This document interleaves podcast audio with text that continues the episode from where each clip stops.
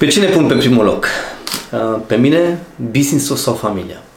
Adevărul este că cam asta ar fi ordinea uh, firească a lucrurilor. Să mă pun pe mine pe primul loc, apoi business-ul, apoi familia. Dar de ce așa?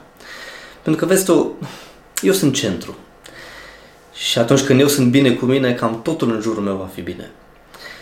Însă, chiar dacă eu sunt centrul, va trebui să mai înțeleg un lucru. Că ceva trebuie să plătească nevoile mele și ale familiei. Și atunci trebuie să am grijă de mine și mai apoi trebuie să am grijă de business, ca într-adevăr el să producă banii necesari, ca într-adevăr mai apoi să mă ocup de familie. Însă atenție, nu aș vrea să o ia ad literam, că cam asta ar fi o ordine clară și firească, ci ce aș vrea să înțelegem este că familia este o valoare.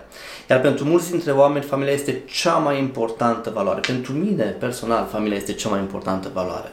Și pentru că este cea mai importantă, va trebui să am grijă de această valoare. Și atunci, voi avea grijă de mine, voi avea grijă de business ca într-adevăr să producă resurse, ca mai apoi să pot să am grijă de familia mea.